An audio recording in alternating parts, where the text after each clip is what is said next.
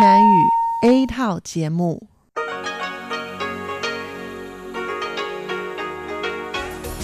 Đây là Đài Phát thanh Quốc tế Đài Loan RTI.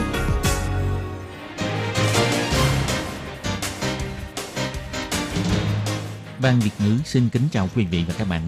Đây là chương trình Việt ngữ Đài Phát thanh RTI được truyền đi từ Đài Loan.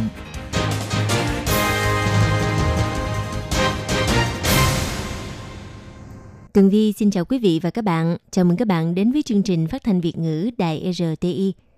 Các bạn thân mến, hôm nay là Chủ nhật, ngày 25 tháng 8 năm 2019, tức là 25 tháng 7 âm lịch năm kỷ hợi.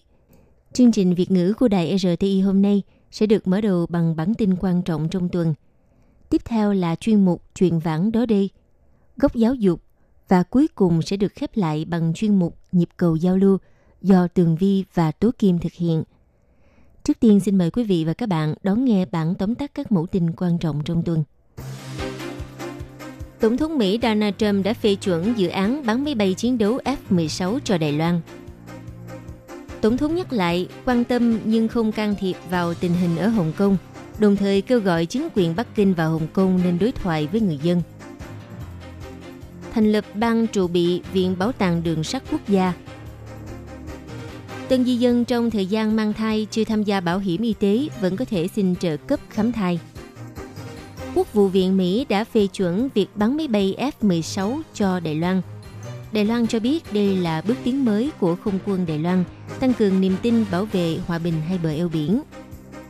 Cuối cùng là, về mối quan hệ hai bờ eo biển, Tổng thống nói không khiêu khích nhưng kiên định bảo vệ chủ quyền quốc gia và quyền lợi của người dân. Sau đây xin mời các bạn cùng theo dõi nội dung chi tiết.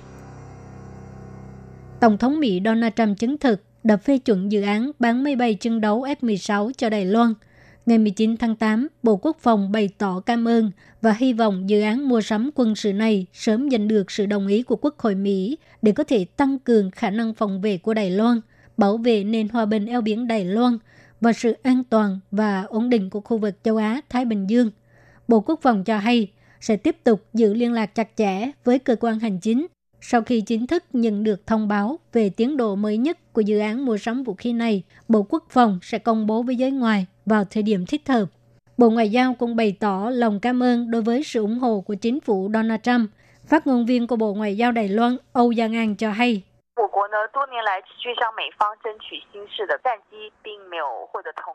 Đài Loan đã liên tục nhiều năm liền bày tỏ ý muốn mua máy bay chiến đấu loại mới, nhưng Mỹ không đồng ý. Giờ đây, chính phủ Đài Loan có thể mua máy bay chiến đấu F-16. Việc này đối với sự tăng cường khả năng phòng vệ, quyết tâm phòng vệ, bảo vệ lối sống tự do, dân chủ của Đài Loan là vô cùng quan trọng, cũng chứng minh được rằng quan hệ đối tác an ninh giữa Đài Loan và Mỹ rất khăng khít. Bộ Ngoại giao chỉ ra, trong những năm gần đây, Trung Quốc không ngừng tiến hành tập trận quân sự gần khu vực Đài Loan, phá hoại ổn định và hòa bình khu vực, tranh chấp chủ quyền Biển Đông và Biển Hoa Đông, không những đe dọa sự tự do dân chủ của Đài Loan mà cũng khiến cho các nước láng giềng lo ngại. Cho nên chính phủ Mỹ mới đồng ý bán các loại vũ khí mới trong tháng 7 vừa qua và bây giờ lại đồng ý bán máy bay chân đấu. Đây là lần thứ năm Mỹ đồng ý bán vũ khí quân sự cho Đài Loan kể từ khi Tổng thống Donald Trump lên nhậm chức – thể hiện sự ủng hộ đối với Đài Loan. Sáng ngày 19 tháng 8, Tổng thống Thái Anh Văn tiếp kiến cựu Bộ trưởng Bộ Quốc phòng của Úc Christopher Pinner. Lúc phát biểu, Tổng thống Thái Anh Văn cho biết, trong 3 năm qua, tình hình kinh tế mậu dịch và đầu tư giữa hai bên tăng trưởng ổn định. Hiện nay, Đài Loan là thị trường xuất khẩu lớn thứ bảy của Úc, cũng là đối tác thương mại thứ 14 của Úc mối quan hệ giữa hai bên không những thân thiện, khăng khít mà cũng có mục tiêu chung, đó là bảo vệ sự ổn định hòa bình và phồn vinh khu vực. Tổng thống biểu thị mối quan hệ hai bờ eo biển Đài Loan là có liên quan đến sự phát triển ổn định của khu vực Ấn Độ-Thái Bình Dương và luôn là tiêu điểm quan tâm của thế giới. Gần đây, phong trào biểu tình phản đối luật dẫn độ sang Trung Quốc tại Hồng Kông gây sự quan ngại của cộng đồng xã hội. Tổng thống nhắc lại Đài Loan ủng hộ người Hồng Kông theo đuổi sự tự do, dân chủ, nhưng cũng lo lắng cho tình hình ở Hồng Kông ngày một sau đi. Đối với vấn đề Hồng Kông, Đài Loan sẽ quan tâm nhưng không can thiệp. Tổng thống cũng một lần nữa kêu gọi chính quyền Bắc Kinh và Hồng Kông hãy đối thoại với người dân, đừng đẩy trách nhiệm khiến tình hình xấu đi cho một thế lực không tồn tại. Tổng thống Thái Anh Văn biểu thị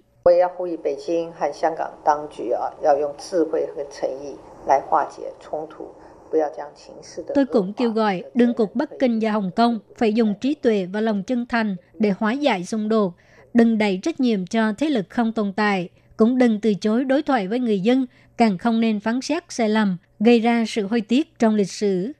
Tổng thống Thái Anh Văn cho biết, Đài Loan kiên trì giá trị tự do dân chủ, cũng hy vọng Úc có thể tiếp tục làm sâu sắc mối quan hệ đối tác, cùng nhau đẩy mạnh đối thoại và sự hợp tác liên quan giữa hai bên – Tổng thống cũng nhân cơ hội này cảm ơn chính phủ Úc đã ủng hộ Đài Loan tham dự quốc tế, hy vọng hai bên cùng nhau hợp tác, đóng góp sức mình cho khu vực Ấn Độ-Thái Bình Dương. Ban trụ bị Bảo tàng Đường sắt Quốc gia vừa chính thức thành lập phối hợp với sự chuẩn bị của Ban Bảo tàng Đường sắt Quốc gia, ngoài phục chế di sản văn hóa, chỉnh hợp kỹ thuật đường sắt và quy hoạch không gian ra, việc tổng hợp tài nguyên văn hóa đường sắt Đài Loan cũng rất quan trọng. Ngày 20 tháng 8, Ban trụ bị tổ chức diễn đàn giao lưu tài nguyên văn hóa đường sắt Đài Loan, mời đại diện chuyên gia trong các lĩnh vực đến dự, hy vọng tập trung trí tuệ và ý kiến của mỗi người trong mặt bảo tồn, chuyển đổi và tái sử dụng các tài sản văn hóa đường sắt – và nghị đề phát triển sáng tạo văn hóa, du lịch, văn hóa đường sắt mở rộng, cùng xây dựng mạng lưới hợp tác tài nguyên đường sắt trong tương lai. Trưởng ban quản lý tài sản văn hóa và đường sắt rừng Alisan Huỳnh Diệu Tu cho hay, đường sắt rừng Alisan rất được du khách trong và ngoài nước yêu thích. Bình quân mỗi năm ít nhất có 1,36 triệu lượt khách đến tham quan. Ưu thế của đường sắt Alisan là có xe lửa cổ trong môi trường tự nhiên và kết hợp với cộng đồng địa phương hy vọng trong tương lai có thể hợp tác với Bảo tàng Đường sắt Đài Bắc, thậm chí là liên kết với xe lửa cao tốc để cho càng nhiều người biết đến văn hóa đường sắt Alisan. Do sau này tổ chức điều hành Viện Bảo tàng Đường sắt Quốc gia là có liên quan đến kỹ thuật đường sắt, bộ sưu tập, quảng cáo du lịch, văn hóa đường sắt vân vân, Bộ Văn hóa và Bộ Giao thông đã đạt được thỏa thuận sơ bộ. Hai cơ quan này sẽ cùng đẩy mạnh thành lập phòng tổ chức quản trị hành chính – Bảo tàng Đường sắt Quốc gia trước năm 2027. Trong tương lai, Bảo tàng Đường sắt Quốc gia sẽ định vị là bảo tàng sống, giải thích lại ký ức văn hóa đường sắt Đài Loan. Theo ban thống kê cho biết, số lượng hôn phối nước ngoài tại Đài Loan đạt trên 540.000 người và quyền lợi của cộng đồng tân di dân cũng càng ngày càng hoàn thiện hơn. Nhưng trước khi di dân mới được cấp thẻ cư trú hoặc là nhập quốc tịch Trung Hoa Dân Quốc, vẫn không được hưởng các phúc lợi của xã hội, nhất là quyền bảo hiểm y tế của Đài Loan. Theo quy định của luật bảo hiểm y tế, người nước ngoài muốn tham gia bảo hiểm y tế là phải có thẻ cư trú. Nếu người nước ngoài đến Đài Loan theo diện đoàn tụ gia đình, thì phải cư trú tại Đài Loan đủ 6 tháng mới có thể tham gia bảo hiểm y tế. Ngày 20 tháng 8, Cơ quan Bảo hiểm Y tế Trung ương cho biết, hôn phối nước ngoài chỉ cần tham gia bảo hiểm y tế toàn dân là có thể hưởng được quyền lợi giống như người Đài Loan – nhưng điều kiện cư trú đủ 6 tháng nhất định phải phù hợp quy định. Tuy trong thời gian chờ đợi cấp thẻ cư trú không được tham gia bảo hiểm y tế, nhưng cân nhắc đến nhu cầu kiểm tra sức khỏe sinh sản của bà mẹ mang thai, Sở Sức khỏe Quốc dân nhắc nhở, thực ra di dân mới chưa tham gia bảo hiểm y tế cũng được hưởng trợ cấp khám thai, chỉ cần chuẩn bị hộ khẩu và thẻ cư trú là có thể nộp đơn xin trợ cấp. Quan chức của Sở Sức khỏe Quốc dân cho hay, nếu hôn phối nước ngoài có quốc tịch Trung Hoa Dân Quốc Sở Sức khỏe Quốc dân có cung cấp trợ cấp chăm sóc sức khỏe sinh sản, bao gồm 10 lần khám thai, một lần siêu âm, một lần sàng lọc liên cầu khuẩn nhóm B và hai buổi học về giáo dục sinh sản. Ngày 21 tháng 8, Bộ Quốc phòng Trung Hoa Dân Quốc phát biểu về dự án bán máy bay quân sự F-16V trị giá 8 tỷ USD cho Đài Loan của Mỹ đã chính thức được phía Mỹ thông qua. Bộ Quốc phòng bày tỏ sự cảm ơn với phía Mỹ Tổng thống Thái Anh Văn cũng bày tỏ trên Facebook rằng đây chính là sự mở đầu cho bước tiến mới của không quân Trung Hoa Dân Quốc. Trong tương lai sẽ gia tăng các liên đội và đào tạo nhân tài để tăng cường lực lượng phòng không các phi hành viên Đài Loan sẽ có nhiều cơ hội điều khiển những chiến đấu cơ tốt nhất, kết hợp với radar trên mặt đất, cùng nhiều hệ thống tích hợp quân sự, tên lửa đạn đạo, để bảo vệ an ninh cho vùng trời Đài Loan. Ông Đinh Doãn Cung, người phát ngôn của Phủ Tổng thống nói,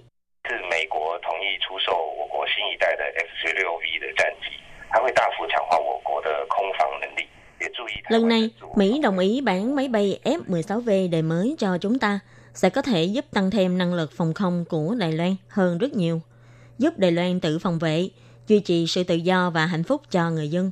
Đặc biệt là những năm gần đây, Trung Quốc thường xuyên có hành động quân sự tại vùng biển Đài Loan và trong khu vực. Quyết định này của chính phủ Mỹ sẽ có ý nghĩa rất quan trọng cho sự ổn định an toàn của khu vực và vùng biển Đài Loan. Bộ Ngoại giao chỉ ra, chính phủ Mỹ lần này đồng ý bán máy bay chiến đấu với tổng giá trị 8 tỷ USD cho Đài Loan, không những có thể giúp Đài Loan tăng cường sức chiến đấu phòng thủ trên không, tăng cường an ninh quốc gia, thể hiện quyết tâm tự phòng vệ của Đài Loan, mà còn có ý nghĩa vô cùng quan trọng đối với việc ổn định quan hệ hai bờ eo biển, duy trì sự hòa bình và phồn vinh của vùng biển Đài Loan.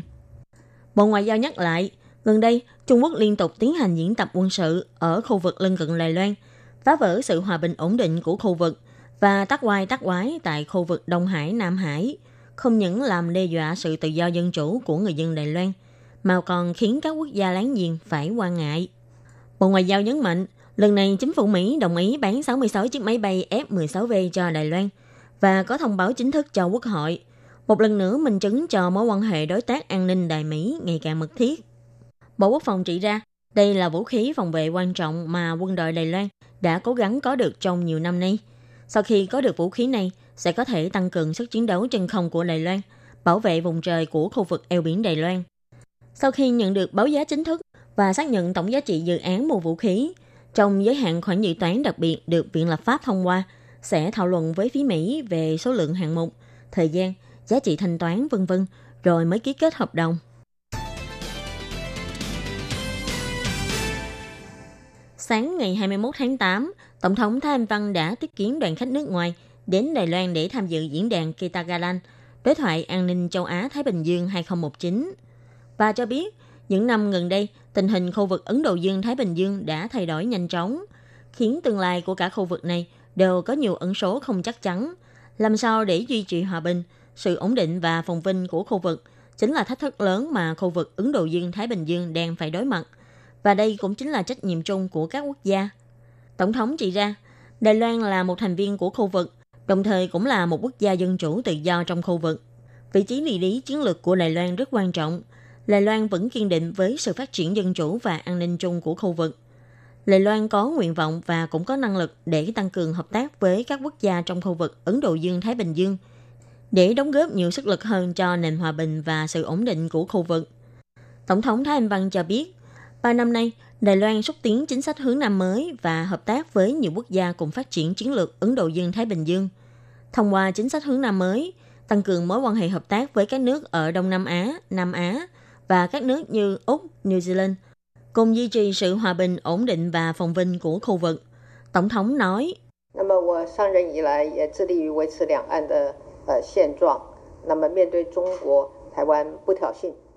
từ khi tôi lên nhận chức đến nay, tôi đã dốc sức để duy trì hiện trạng của hai bờ eo biển.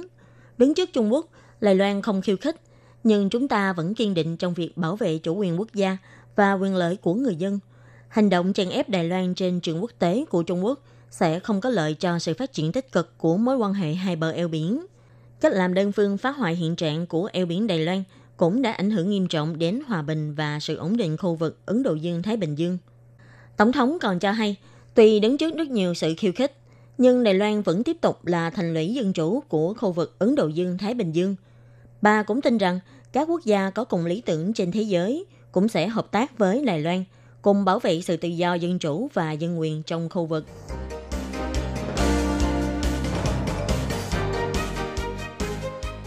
Xin chào quý vị và các bạn thính giả thân mến. Chương trình phát thanh tiếng Việt của Đài Phát thanh Quốc tế Đài Loan RTI được truyền thanh 3 buổi tại Việt Nam, mỗi buổi phát 1 tiếng đồng hồ. Buổi phát chính vào lúc 6 giờ đến 7 giờ tối hàng ngày giờ Việt Nam qua tần số SW 9425 kHz với sóng dài 31 m. Bị phát lại lần thứ nhất vào hôm sau 9 giờ tới 10 giờ tối Việt Nam qua tần số SW 9625 kHz với sóng dài 31 m. Bị phát lại lần hai vào hôm sau 6 giờ đến 7 giờ sáng giờ Việt Nam qua tần số SW 11.655 kHz với sóng dài 25 m. Hãy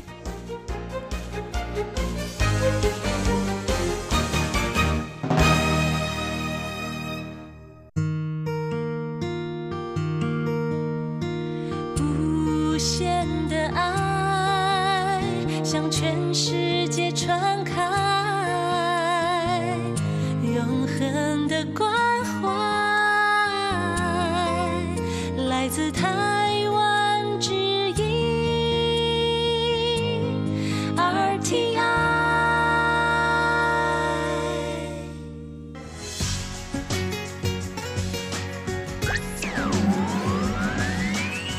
Quý vị đang đón nghe chương trình Việt ngữ Đài RTI truyền thanh từ Đài Loan. Chào mừng các bạn đến với chuyên mục Chuyện vãng đó đây do Minh Hà thực hiện. Chuyên mục này sẽ giúp các bạn tìm hiểu những nét đẹp trong nền văn hóa cổ truyền của Đài Loan, đưa các bạn đi khám phá những điều lý thú trên khắp mọi miền của hòn đảo Formosa xinh đẹp.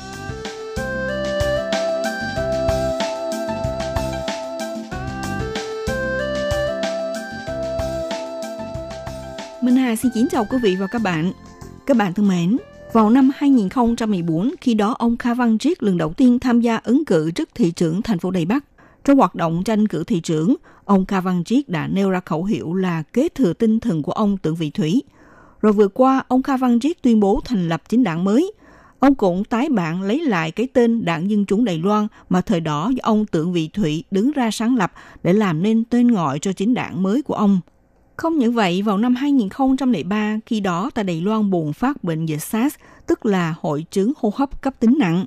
Trong thời gian này, bà Khiêu Thục Đề đương nhiệm chức Cục trưởng Cục Y tế thành phố Đài Bắc đã vì sự kiện ra lệnh phong tỏa Bệnh viện Hòa Bình, không cho nhân viên y tế và bệnh nhân ra khỏi bệnh viện, làm rúng động xã hội. Nên sau đó, vì cơn sóng gió của dư luận bị buộc phải từ chức. Đợi khi sau này bà Kiêu Thục Đề đứng ra tham gia ứng cử trước huyện trưởng huyện Nghi Lan thì được Tổng thống Man Kiểu đương nhiệm ngợi khen, nâng tầm vị thế của bà Kiêu Thục Đề tương tự như ông Tưởng Vị Thủy.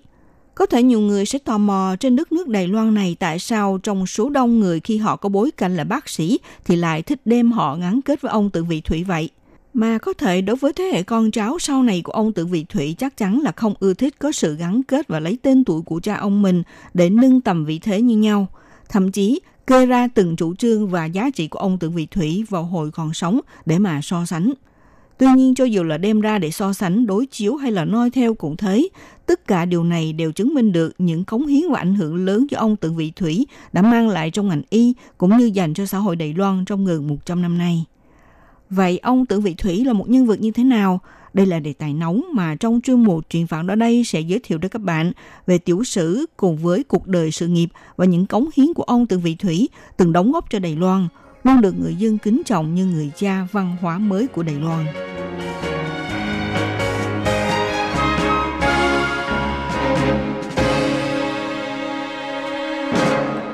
Vào thời kỳ Nhật Bản chiếm đóng Đài Loan, ông Tưởng Vị Thủy được người dân tôn vinh là người chủ cứu thế cho người Đài Loan, là người tiên phong trong phong trào vận động dân chủ Đài Loan.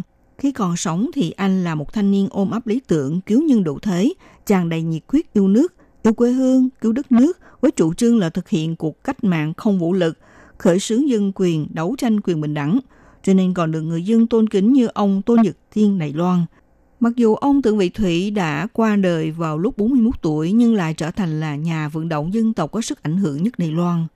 Ông Tượng Vị Thủy, chàng quê Sùy, sinh ra ở huyện Nghi Lan. Vào thời kỳ Nhật Bản chiếm đóng Đài Loan, ông Tượng Vị Thủy làm nghề bác sĩ. Có người em trai là Tượng Vị Xuyên, từng giữ chức Thứ trưởng Bộ Nội chính cũng là nhân vật nổi bật trong lịch sử Đài Loan. Năm 1891, Tưởng Vị Thủy sinh ra và lớn lên tại huyện Nghi Lan khi đó Đài Loan còn nằm dưới quản lý và thống trị của triều vua nhà Thanh.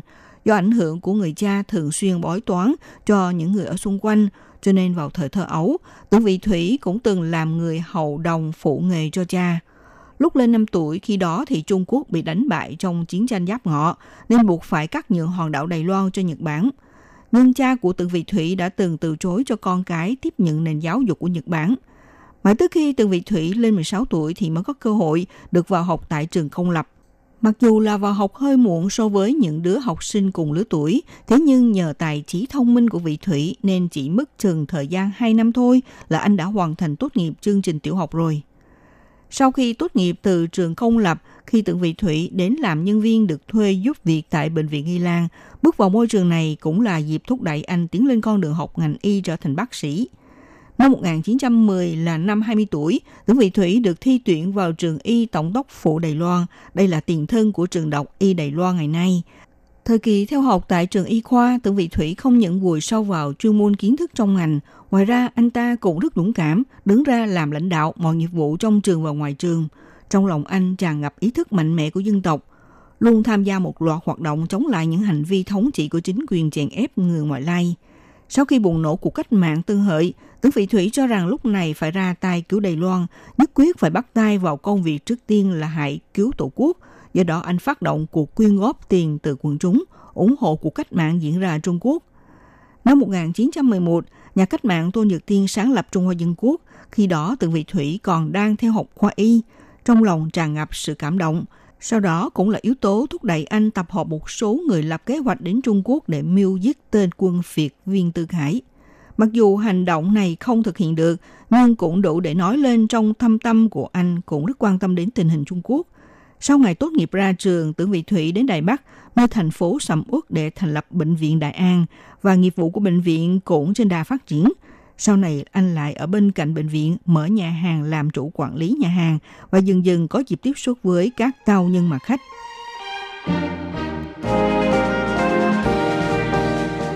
Năm 1921, Tưởng Vị Thủy đã có dịp làm quen với ông Lâm Hiến Đường, người đẩy mạnh hoạt động thỉnh nguyện thành lập Đại hội đồng Đài Loan. Khi đó cũng khiến ông cảm thấy là bác sĩ không những chữa bệnh cho bệnh nhân, cũng nên dành sự đóng góp cho xã hội và quốc gia.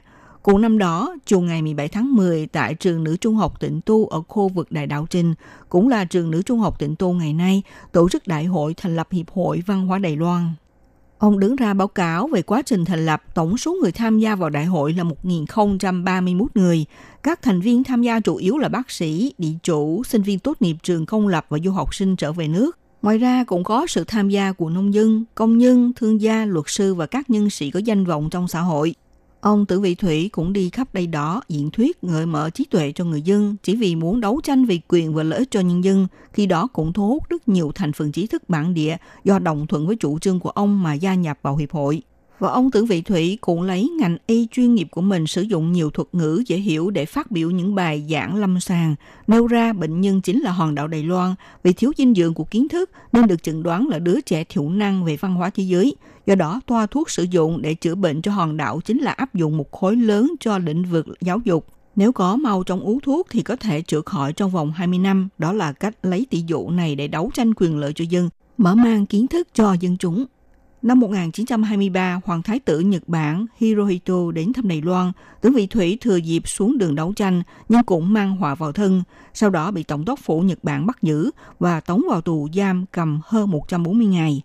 Sau khi ra tù thì Tưởng Vị Thủy phải đối mặt sự tranh cãi của hai phe phái trong Hiệp hội Văn hóa Đài Loan, chỉ làm phe tả và phe hiểu.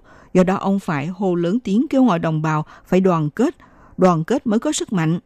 Khi tiếng nói đề xướng Đài Loan ở khắp nơi phải được hưởng dân quyền và tiến hành tuyên truyền mạnh trên hòn đảo, cuối cùng Tổng thống phủ Đài Loan cho phép dân chúng Đài Loan tập hợp thành lập chính đảng. Thế nên Đảng Dân Chúng Đài Loan do ông Tử Vị Thủy sáng lập đã chính thức ra đời vào năm 1927 và đi vào hoạt động.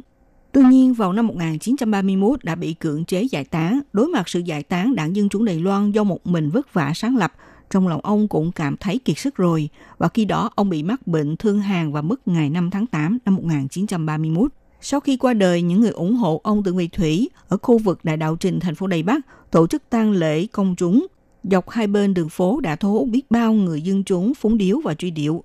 Trong suốt cuộc đời của ông Tự Vị Thủy luôn ánh sứ mệnh đẩy mạnh phong trào vận động chính trị, văn hóa và xã hội. Trong lịch sử phong trào dân tộc cận đại, ông thụ vai trò mấu chốt nhất cho sự nghiệp kế thừa cái trước để người sau tiếp tục sự nghiệp truyền nối, thậm chí ảnh hưởng đến mức độ tham dự vào hoạt động xã hội của ngành y Đài Loan sau này. Để kỷ niệm nhà lãnh đạo Tượng Vị Thủy đã đóng góp cho hoạt động chống Nhật Bản, hiện nay quốc lộ số 5 ngoài tên gọi là xa lộ cao tốc Đài Bắc Nghi Lan cũng còn được đặt tên gọi là xa lộ cao tốc Tượng Vị Thủy. Đây là đường cao tốc đầu tiên của Đài Loan nối liền Đông Bộ và Tây Bộ. Bắt đầu chạy từ Nam Cảng, thành phố Đài Bắc, kéo dài tới thị trấn Tô Áo, huyện Nghi Lan. Các bạn thân mến, hôm nay giới thiệu tiểu sử và sự nghiệp của ông Tưởng Vị Thủy, nhân vật lịch sử nổi tiếng Đài Loan xin được tạm dừng tại đây nhé. Minh Hà xin kính chào tạm các bạn và hẹn gặp lại các bạn vào buổi phát kỳ sau.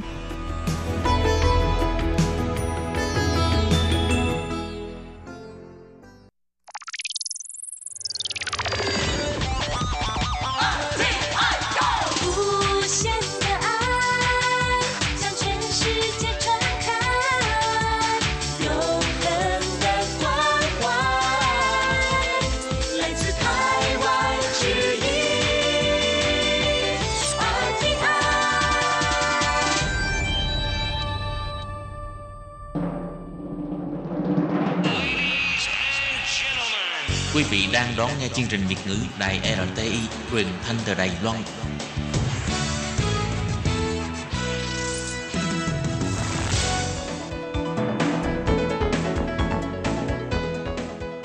Chào mừng các bạn đến với chuyên mục Góc giáo dục do Khiết Nhi và Lệ Phương cùng thực hiện.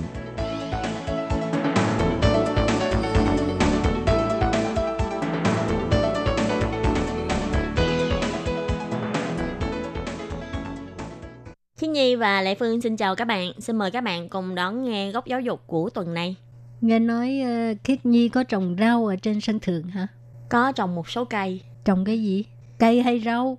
Vừa có cây vừa có rau nhưng mà Wow. có thể ăn được. Cây gì mà ăn được? Như cây ngò này. cái đó gọi là cây hả? Cũng gọi là cây cây ngò này, cây hành này. Uh-huh. Rồi à, thêm nhà Khiết Nhi có cây lá lốt nữa này. Ồ, lá lốt để làm gì ta? À, làm bò lá lốt này nghe nói là có thể ờ, nấu canh với lại xào rau nhưng mà Khiết Nhi chưa bao giờ nấu. Ủa, vậy nấu à, bà trồng làm gì vậy? Trồng cho nó vui, nhìn nhà cửa nó màu xanh. Ờ. Ờ, ai thích thì Ủa? mình cho. Ở trên sân thượng đâu có thấy đâu mà nhà cửa màu xanh. Thì lúc nào buồn buồn chạy lên ngó cây ở trên trời. Bây giờ Lệ Phương thấy có rất nhiều người thích trồng rau xanh hả? Ừ, tại vì thực ra là mọi người nói mua rau ở siêu thị một là mắc này, hai nữa là nó không có an toàn để mọi người sợ phân bón hóa học này nọ hóa chất. Nói vậy thôi chứ nếu mà tự mình trồng cũng đâu có đủ mình ăn đâu. Nhưng mà buổi tối nếu như mà đang đói đói mà muốn ăn mì, nếu như có thêm vài cọng rau muống hay là vài cọng rau lan này, thêm miếng hành này, thêm miếng ngò Không. này. Cái này chỉ là một cái xu hướng thôi. Còn người ta muốn trồng phải có một cái mảnh đất rộng lớn ha. Rồi trồng mới cung cấp cho mà một ngày ba bữa chứ. Chứ mình trồng như vậy là chỉ ờ, tại vì ở đây bên Đài Loan có người Việt Nam thích trồng là tại vì nhớ lại cái cái hương vị của quê nhà Ừ, có Giống- những loại rau ở bên Ừ. ngoài khó mua. thì đó chứ còn nếu như trồng rau muống đâu gì để xào thì không có đủ ăn đâu Thì đủ vài cọng để bỏ vô mì cho vui thôi. ý mà tại sao hôm nay nói về cái việc trồng rau vậy Khi Nhi nghĩ là có liên quan đến nông nghiệp và rau. ừ. à, không biết các bạn có nhớ là có một lần à, Lê Phương với à, Khiết Nhi là có giới thiệu về một cái chương trình là trở về nông thôn tức là các bạn sinh viên quốc tế qua đây rồi à, đến nông thôn Ừ. à, ở một cái thời gian dài rồi à, hỗ trợ người à, dân ở đó cư dân nông thôn để mà phát triển nông thôn đó còn Ừ. nhớ không nhớ cái chương trình mà trở về nông thôn của bên ờ, của bên cục bảo vệ đất và nước Đài Loan phối hợp với lại ờ, Việt Nam hình như có đội của trường đại học nông lâm đến Ừ. tham dự đúng không chị Lê Phương? Ừ. Mà không ngờ cái chương trình đó là có một bạn sinh viên Việt Nam là đang à, hỗ trợ giáo sư của mình phụ trách về cái cái dự án đó đó. Ừ. Vậy thì ờ, không biết là chị Lê Phương có mời được bạn ấy đến tham dự chương trình của góc giáo dục tuần này chưa? Ừ, đã mời được cho nên hôm nay mình sẽ mời bạn à, Phan Thị Thu Hường tham gia chương trình góc giáo dục để mà chia sẻ về cái quá trình học tập của bạn tại đây cũng như cái dự án gọi là trở về nông thôn nhưng mà bạn không nói vậy. À, cái dự án gì? Đó là dự án Rural Up Tiếng Anh hả? tiếng Anh ờ, nói theo kiểu tiếng Việt của Khiết Nhi. Vậy trong góc giáo dục của ngày hôm nay, chúng ta sẽ cùng nghe buổi trò chuyện giữa chị Lệ Phương với bạn Thu Hương nói về chương trình Duron Up các bạn nhé.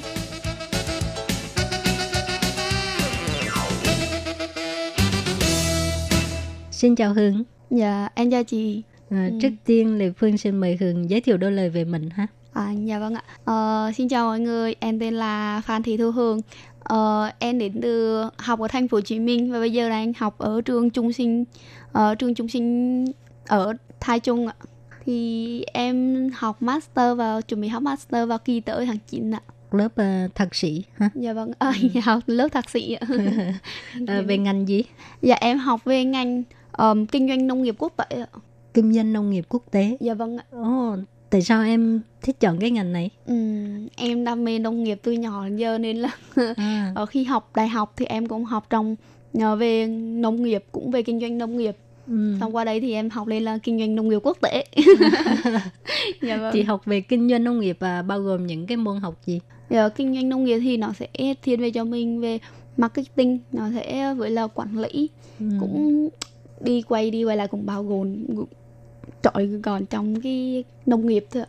À, giờ thì nó cũng sẽ định hướng cho mình cái xu hướng đồ nữa học ở đây thì nó sẽ tốt hơn ừ. dạ Hồi ở thì- Việt Nam là em học về cũng là kinh doanh nông nghiệp. Dạ vâng ạ. Ừ, là lúc đó là học đại học, Dạ vâng ạ. còn bên này là học à, Thạc sĩ. thạc sĩ. Dạ nên họ nó học À. chuyên sâu hơn Ừ. về một mảng nào đó. À. Dạ. Nhưng mà nghe nói em học à, theo à, hệ tiếng Anh đúng không? Dạ vâng ạ. Ừ. Vì lớp em thì không có bạn người đài, toàn sinh viên quốc tế ạ. Ha. Mà Dạ. sao tiếng Anh của em giỏi vậy? À, dạ, em cũng qua đây rồi môi trường đẩy em học tiếng Anh. Đâu phải ở Việt Nam mình à, có biết rồi có một cái chứng chỉ à, như thế Ừ, nào mới được dạ. đúng không? dạ thì ở Việt Nam em cũng có học tiếng Anh qua rồi nhưng mà qua đây thì nó giống ngày nào cũng phải nói tiếng Anh.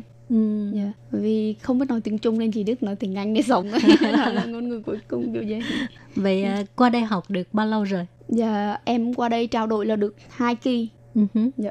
Ừm, em lúc đầu á, là em trường em với trường trung sinh á, là hệ theo kiểu um, hợp tác và trao đổi À. sinh viên Ừ. thì ờ, em qua đây theo theo kiểu trao đổi sinh viên hai kỳ trước thì em sẽ ở trong cái gọi là phòng thí nghiệm của một À. thầy là thầy Trần Phảo Ừ, thầy thì cũng về phát triển nông thôn Ừ. dạ rồi là ừm, học trong đó thì em cũng có biết về cái gọi là, gọi là design landscape gọi là thiết kế vườn em cũng Ừm. dịch qua thầy nói ờ, dạ thiết kế cảnh quan nói đúng là Ừm, thiết kế ừm. cảnh quan rồi phát triển nông thôn Ừ. thì khi thầy thì rất là tốt thầy giúp đỡ em rất là nhiều khi em qua Đài Loan dạ. Ừ. xong rồi là em qua đây học một năm thì trường trung sinh là cũng trường rất là đứng top đầu về nông nghiệp Ừ hứ. dạ thì nên em học lên về cái ngành ờ, IMPA là ngành về ờ, kinh doanh nông nghiệp quốc tế là theo Ừ. cái ờ, theo cái ờ, đại học của em luôn lên Ờ. học lên đại học Vậy em là trao đổi sinh viên là qua đây học hai kỳ là lúc đó là đại học, Ừm, bậc đại học thôi. dạ đúng rồi chị rồi Ờ. ờ, sau đó em kết thúc thì em học lên hệ đại học ở hệ thạc sĩ. Ừ. Dạ. Thì à, em học đại học là lúc đó năm thứ mấy rồi? em ở Việt Nam là em kết thúc xong chương trình học của em rồi nhưng mà em chưa tốt nghiệp thôi ạ Dạ. Ồ. thì ở Việt Nam thì là em học đại học em học trong vòng 3 năm xong sau đó em đi làm cho một công ty cũng về nông nghiệp trong IoT Ừ. thì sau đó kết thúc thì ờ, em cũng muốn đi một nước nào đó học hỏi thì em chọn Đài Loan về nông nghiệp Ừ. là từ ừ. về nông nghiệp ở Đài Loan nó cũng khá sát với Việt Nam Ừ và nó đang phát triển hơn Ừ. thì em bắt đầu là gọi định hướng đi bước đầu là qua trao đổi trước để xem môi trường thế nào Ừ. thấy thích hợp thì sẽ học lên hay là chỉ một năm đó thì qua trao đổi để học hỏi kinh nghiệm trước Ừ thì thấy ok xong nói chung điểm là nó đẩy vào con đường học hành thôi chị Ờ. Ủa vậy em trao đổi một năm rồi à, cái cái bằng tốt nghiệp là ở đâu cấp cho em? cái bằng tốt nghiệp là ở Việt Nam cái chương trình đó là chương trình trao đổi thôi ạ Ờ, Còn nhưng thì- mà em chưa có tốt nghiệp à, trường đại học mà. Dạ, rồi bây rồi. giờ giờ là em tốt nghiệp ở Việt Nam rồi ờ, rồi sau đó em lại quay về Việt Nam để Ờ. mà hoàn thành dạ em để kiểu gì là từ tốt nghiệp giống À. như là khi mình apply để cho tốt nghiệp thì nó từ tốt nghiệp cho mình Ờ. Dạ, nó cũng trong trường hợp của em nó cũng hơi Ừ. rắc rối như chị cái à, học sinh trao đổi cần phải có điều kiện gì không? học sinh trao đổi thì một năm vậy người ta sẽ cho ba đến bốn học sinh trao đổi qua trường thì ờ, người ta sẽ ờ, miễn học phí Ờ, Ừ. và trợ cấp thì lúc mấy năm trước thì trợ cấp nó sẽ tốt hơn so với năm của em Ừ. Ừ. Dạ, nhưng mà giờ giống như mình cùng trải nghiệm là chính học hỏi trải nghiệm là chính. Ừ. Dạ. Thì à, lúc mới sang em cảm thấy cái môi trường học ở bên này như thế nào? các bạn khá chăm chỉ các bạn rất À. chăm chỉ khi À. lên thư viện em thấy các bạn rất là chăm chỉ học À, Vậy người là- người bạn bè quốc tế hay là em nói à, sinh viên Đài Loan? sinh viên Đài Loan Ờ. bạn bè quốc tế thì người ta rất là năng động với lại là khi qua đây thì tức là ờ, mình sẽ bị so sánh với cái khả năng tiếng Anh của mình với các bạn người bản địa Ừ. ở đây tức là người bản địa nói tiếng Anh á người ta Ừ. sẽ học cùng mình nên thì sẽ khá áp lực cho người như người Việt Nam thì qua đây học thì cũng phải học tiếng Anh thì cũng phải theo bằng với các bạn quốc tế Ừ. Dạ, rồi ờ, khi bởi vì cái ngành của em là học về thiên về nông nghiệp nên em khi xuống trang trại thì các bác nói tiếng Trung nên em sẽ gặp À. vấn đề rất là khá khó khăn là khi trên lớp á, thì là nói tiếng Anh nhưng mà khi xuống vườn hay xuống trang trại À. thì người ta nói tiếng Trung với Ừ. mình thì để hiểu được các bác nông dân thì cũng phải hiểu một phần tiếng Trung đó thì cũng phải học một phần tiếng Trung cho mình. Mà Ừ. Lệ Phương nghĩ ờ, chắc đó không phải gọi là tiếng Trung đâu, phải tiếng Đài không, Thái Ủy. Dạ, học tiếng Trung có nhiều người người ta thấy mình Ờ. dạ Ờ, thấy người nước ngoài cho Dạ, nên người ta người nói nói tiếng tiếng Trung. Trung. Ờ, Ừ. Rồi bây giờ tiếng Trung có ờ, khá hơn không? khi tiền tiện.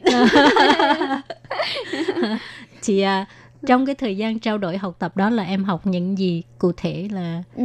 ờ, trong thời gian trao đổi á, thì em sẽ thường xuyên đi xuống tức là sẽ cùng với thầy làm dự án ừ. dạ rồi là um, mình sẽ xuống thường em thấy ở Đài Loan có một cái hay á là bởi vì á, cái khoảng cách giữa trung tâm và cái khoảng cách giữa nông thôn nó khá gần Ừ. và nó giao thông thuận tiện để đi xuống đó nên thường xuyên việc học thì thường xuyên phải đi xuống những nông thôn để Ừ. học về thực hành tức là lý thuyết về thực hành nó đi khác Ừ. đi khá gần nhau không Ừ. hiểu Việt Nam là mình có khi học nông nghiệp nhưng mà chắc cần 50 xuống vườn một lần cái gì Ồ, dạ hả? Dạ. chỉ là trên lý thuyết thôi Dạ đúng rồi thì nó thường nó thiên về lý thuyết nhiều còn ở đây thì nó khá gần với lý thuyết thực hành nó rất là gần với nhau tức là vừa lý thuyết vừa thực tập dạ đúng rồi ừ. dạ với là máy móc ở bên đây thì nó sẽ tốt hơn Ừ. dạ nó thuận tiện hơn Việt Nam Ừ. thì mình sẽ học hỏi được nhiều hơn Ừ. dạ thì em được một cái may mắn là khi qua đây được gặp rất là nhiều người tốt bạn bè hay là thầy cô cũng giúp đỡ rất là nhiều Ừ. nhờ trong việc bởi vì em không có biết nói tiếng Trung nên là gặp nhiều khó khăn ở đây À. nhưng mà thầy cô thì giúp rất là nhiều nên là À. thì người đó rất là tốt về À. em rất là may mắn khi gặp nhiều người tốt như vậy Ừ. Dạ. về cái cái dự án của em này như thế nào em nói em hỗ trợ thầy của em á ừ, rural up đúng không gì ừ. cái dự án rural up á, thì là cách đây trước đây là dự án là chỉ cho dành cho người Đài Loan Ừ hứ. cho sinh viên Đài Loan ừ, gọi là trở về cộng đồng nông thôn để phát triển thì ờ, gần đây á, thì là cách đây 3 năm thì bắt đầu cho người nước ngoài Ừ. năm thứ nhất á, thì chỉ có một nước là ngư- nước Việt Nam trường nông lâm qua Ừ hứ. để, và năm thứ hai thì có ba nước Thái Lan Indo Việt Nam đến Ừ. năm nay á, thì có năm nước Việt Nam Indo Thái Lan Philippines và một trường và một nhóm sinh viên quốc tế của trường Trung Sinh Ừ. Dạ.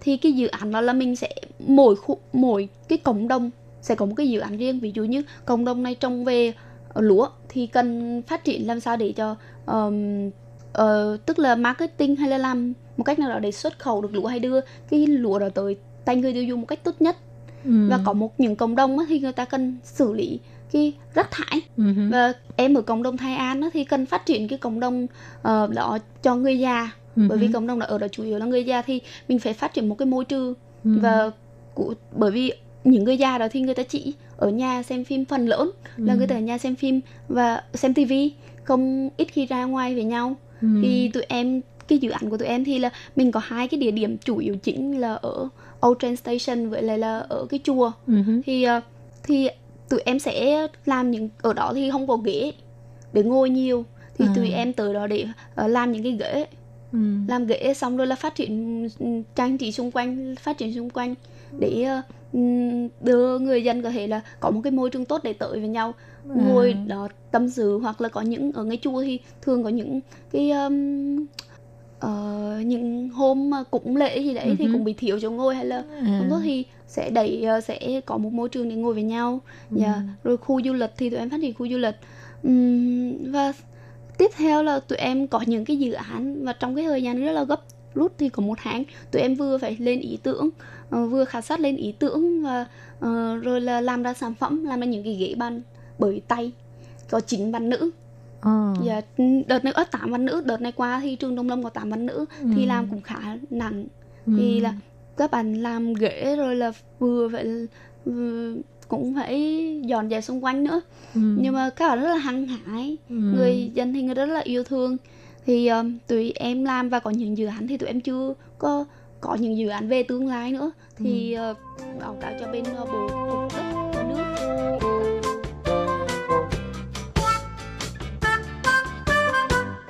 Các bạn thân mến, vừa rồi là buổi trò chuyện giữa chị Lệ Phương với bạn Thu Hương. Các bạn thấy rất là lý thú đúng không các bạn?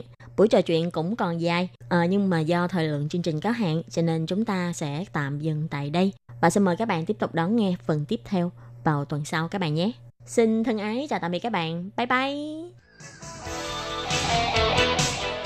Quý vị và các bạn thân mến, xin mời quý vị và các bạn truy cập vào trang web Đài e RTI để đón nghe chương trình phát thanh tiếng Việt vn e rti or e d.tvk và cũng có thể truy cập FB fanpage của Ban Việt ngữ RTI tiếng Việt.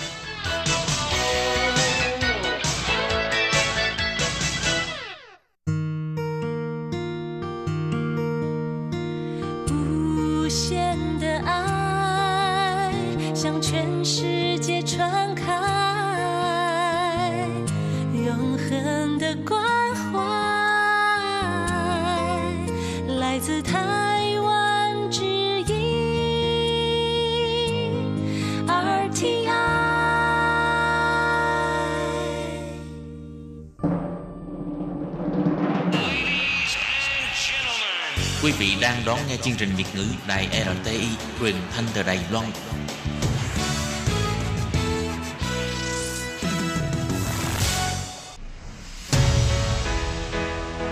Tố Kim Tường Vi, Chào mừng các bạn đến với chuyên mục Nhịp cầu giao lưu Mong rằng tiết mục này là nơi chia sẻ tâm tư tình cảm của mọi người, thắt chặt mối thân tình giữa các bạn với chúng tôi.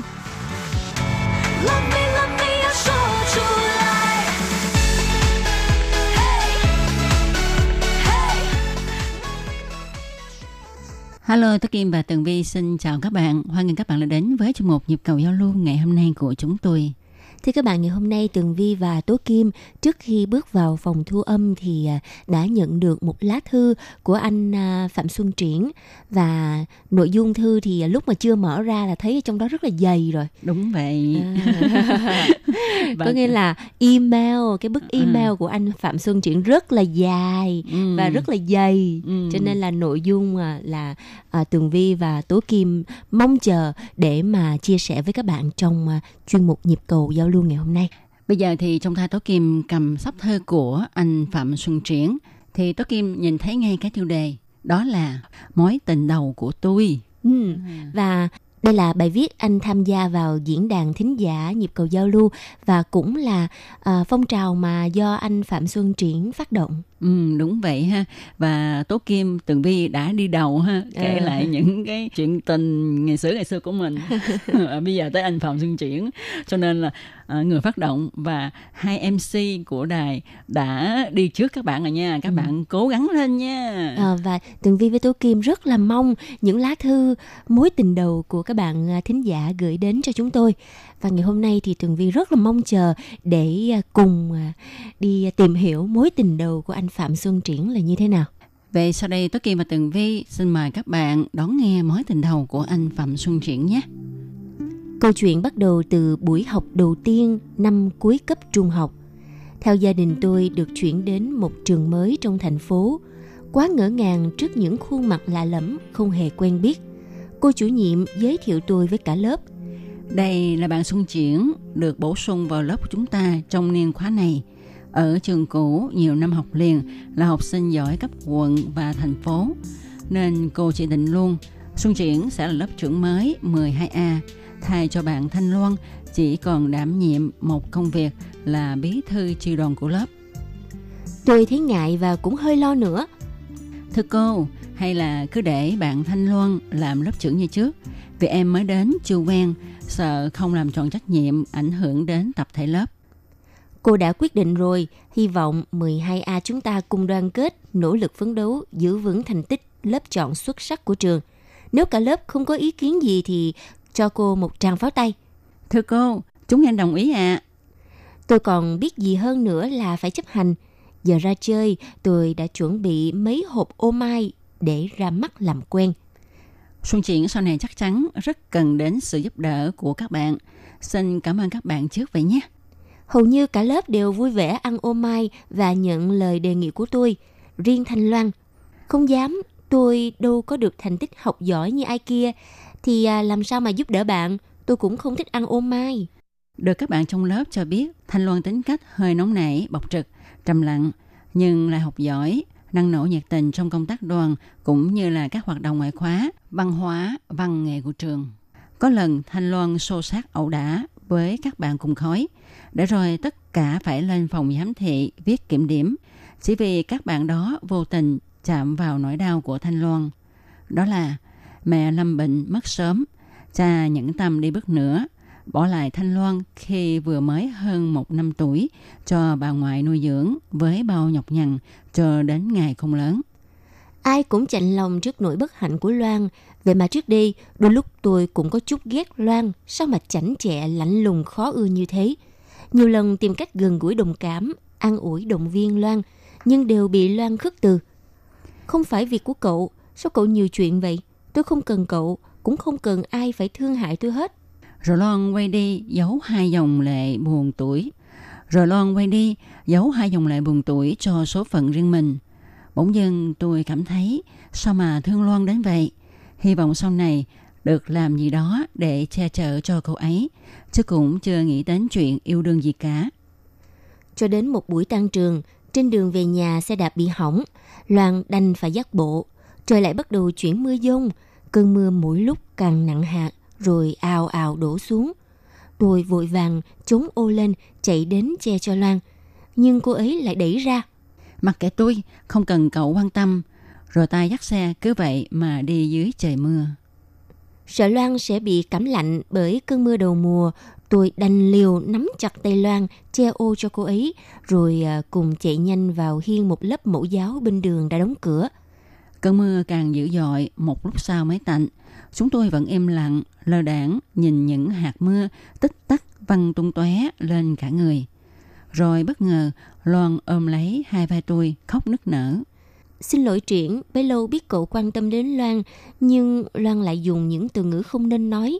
Thực ra, Loan đã có cảm tình với Triển ngay từ buổi học đầu tiên, nhưng lại Loan mặc cảm với hoàn cảnh côi cút của mình. Triển có giận Loan không? Nghe những lời chân tình của Loan, vậy thì làm sao tôi có thể giận cô ấy được?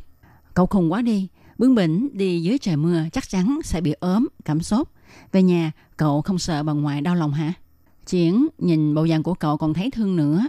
Nói gì bà ngoại cậu? Loan đưa tay lau những hạt mưa lẫn nước mắt còn lăn trên má. Rồi nhoẻn miệng cười.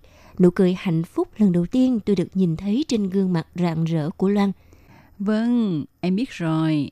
Từ giờ sẽ luôn nghe theo lời của lớp trưởng. Đừng phê bình, Loan khóc nữa bây giờ nha. Cũng chính từ giây phút này, có thể nói tình cảm giữa hai chúng tôi đã bắt đầu chấm nở.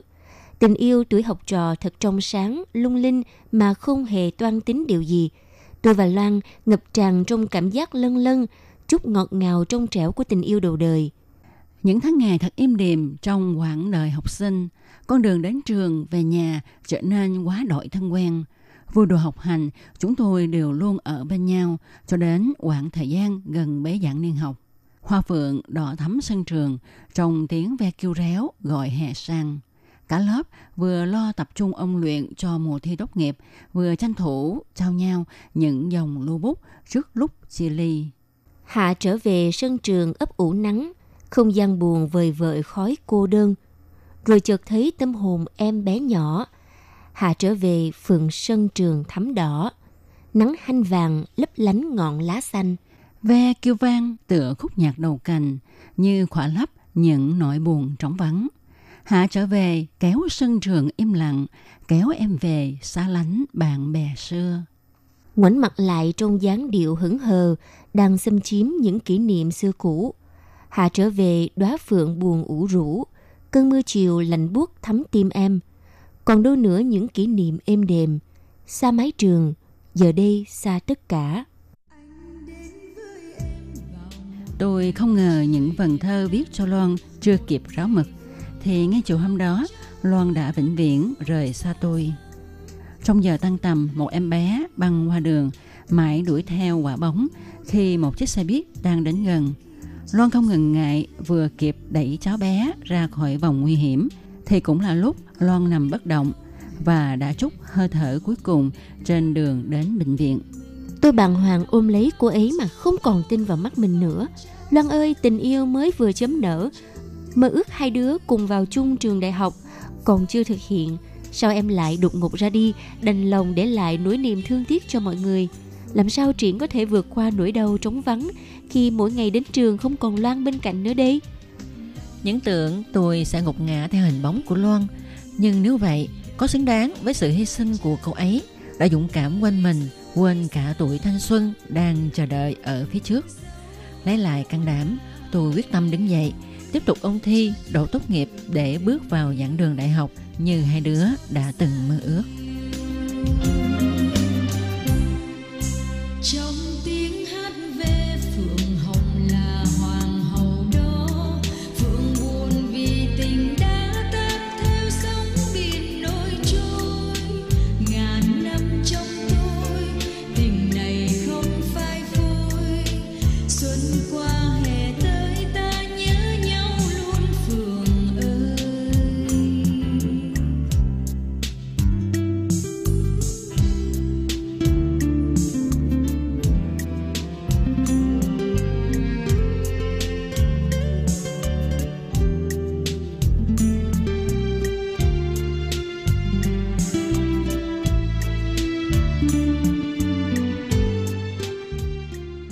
Trong mỗi chúng ta, ai cũng đã từng trải qua một thời áo trắng sân trường với bao kỷ niệm cảm xúc rung động đầu đời.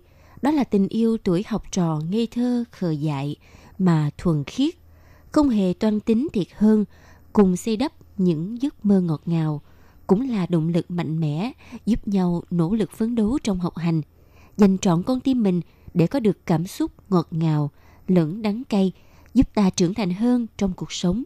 Bởi mái trường thân yêu, nơi lưu lại những kỷ niệm im đềm khó quên, đáng nhớ nhất trong cuộc đời.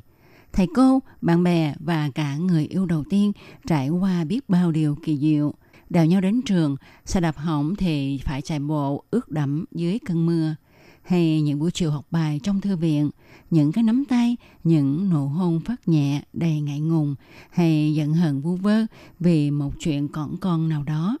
Làm sao có thể quên được khung trời mơ mộng, tình yêu thở học trò đầy khờ dại, nhưng quá đỗi ngọt ngào, dễ thương đó. Xuân Triển viết lại câu chuyện này như đang được quay trở lại một thời dĩ vãng đầy đông kỷ niệm, cũng là để tưởng nhớ, tự hào về một người bạn gái chung lớp, chung trường đã thầm lặng hy sinh như một liệt nữ anh hùng. Thư tiếc cho Thanh Loan ra đi khi tuổi đời còn quá trẻ, song đã giúp cho tôi có thêm động lực hành trang bước vào đời. Thay cô ấy thực hiện những dự định hoài bão mà ngày xưa hai đứa hằng mong ước. Bởi bóng hình người con gái bé nhỏ thân yêu đó với mối tình vụng dại thơ ngây tuổi học trò sẽ vẫn luôn đồng hành và mãi mãi in đậm trong trái tim tôi. Phạm Xuân Triển, Hà Tiên, đêm 29 tháng 7 năm 2019. Vâng thưa các bạn, vừa rồi là câu chuyện mối tình đầu của anh Phạm Xuân Triển. Thì à, lúc nãy Tường Vi với lại à, Tố Kim à, đã không thể nào mà kiềm chế được cảm xúc của mình khi mà à, đọc đến đoạn à, bạn Loan à, đã đột ngột ra đi và thật sự là Tường Vi với Tố Kim đã rơi nước mắt. Không biết là hai đứa này quá mít ướt hay là tại à, câu chuyện quá cảm động ha? Câu chuyện này thực sự là rất là cảm động và đã làm cho Tường Vi với tú Kim là không thể nào mà mà mà kìm lại được á mặc dù là đang thu âm à, cố gắng là là ừ, kiềm chế lắm rồi đó nhưng mà cũng không thể nào và qua câu chuyện này thì à, Tường Vi à, có cảm nhận anh Phạm Xuân Triển là một người à, đàn ông rất là tình cảm ha. Ừ, thật sự ra ha thì anh Phạm Xuân Triển cũng đã ờ, viết rất là nhiều bài phóng sự về cho ba Việt ngữ nói chung và cho chung một nhịp cầu giao lưu nói riêng ha. Thì qua những cái bài viết đó, Tố Kim cảm thấy là anh ờ, như thường Vi nói ha, rất là dồi dào tình cảm. À, đi đến đâu cũng có thể cảm nhận được cái đẹp cái hay của nơi đó cho nên đối với tình cảm giữa con người và con người, nhất là mối tình đầu của anh, thì làm sao mà anh có thể quên được?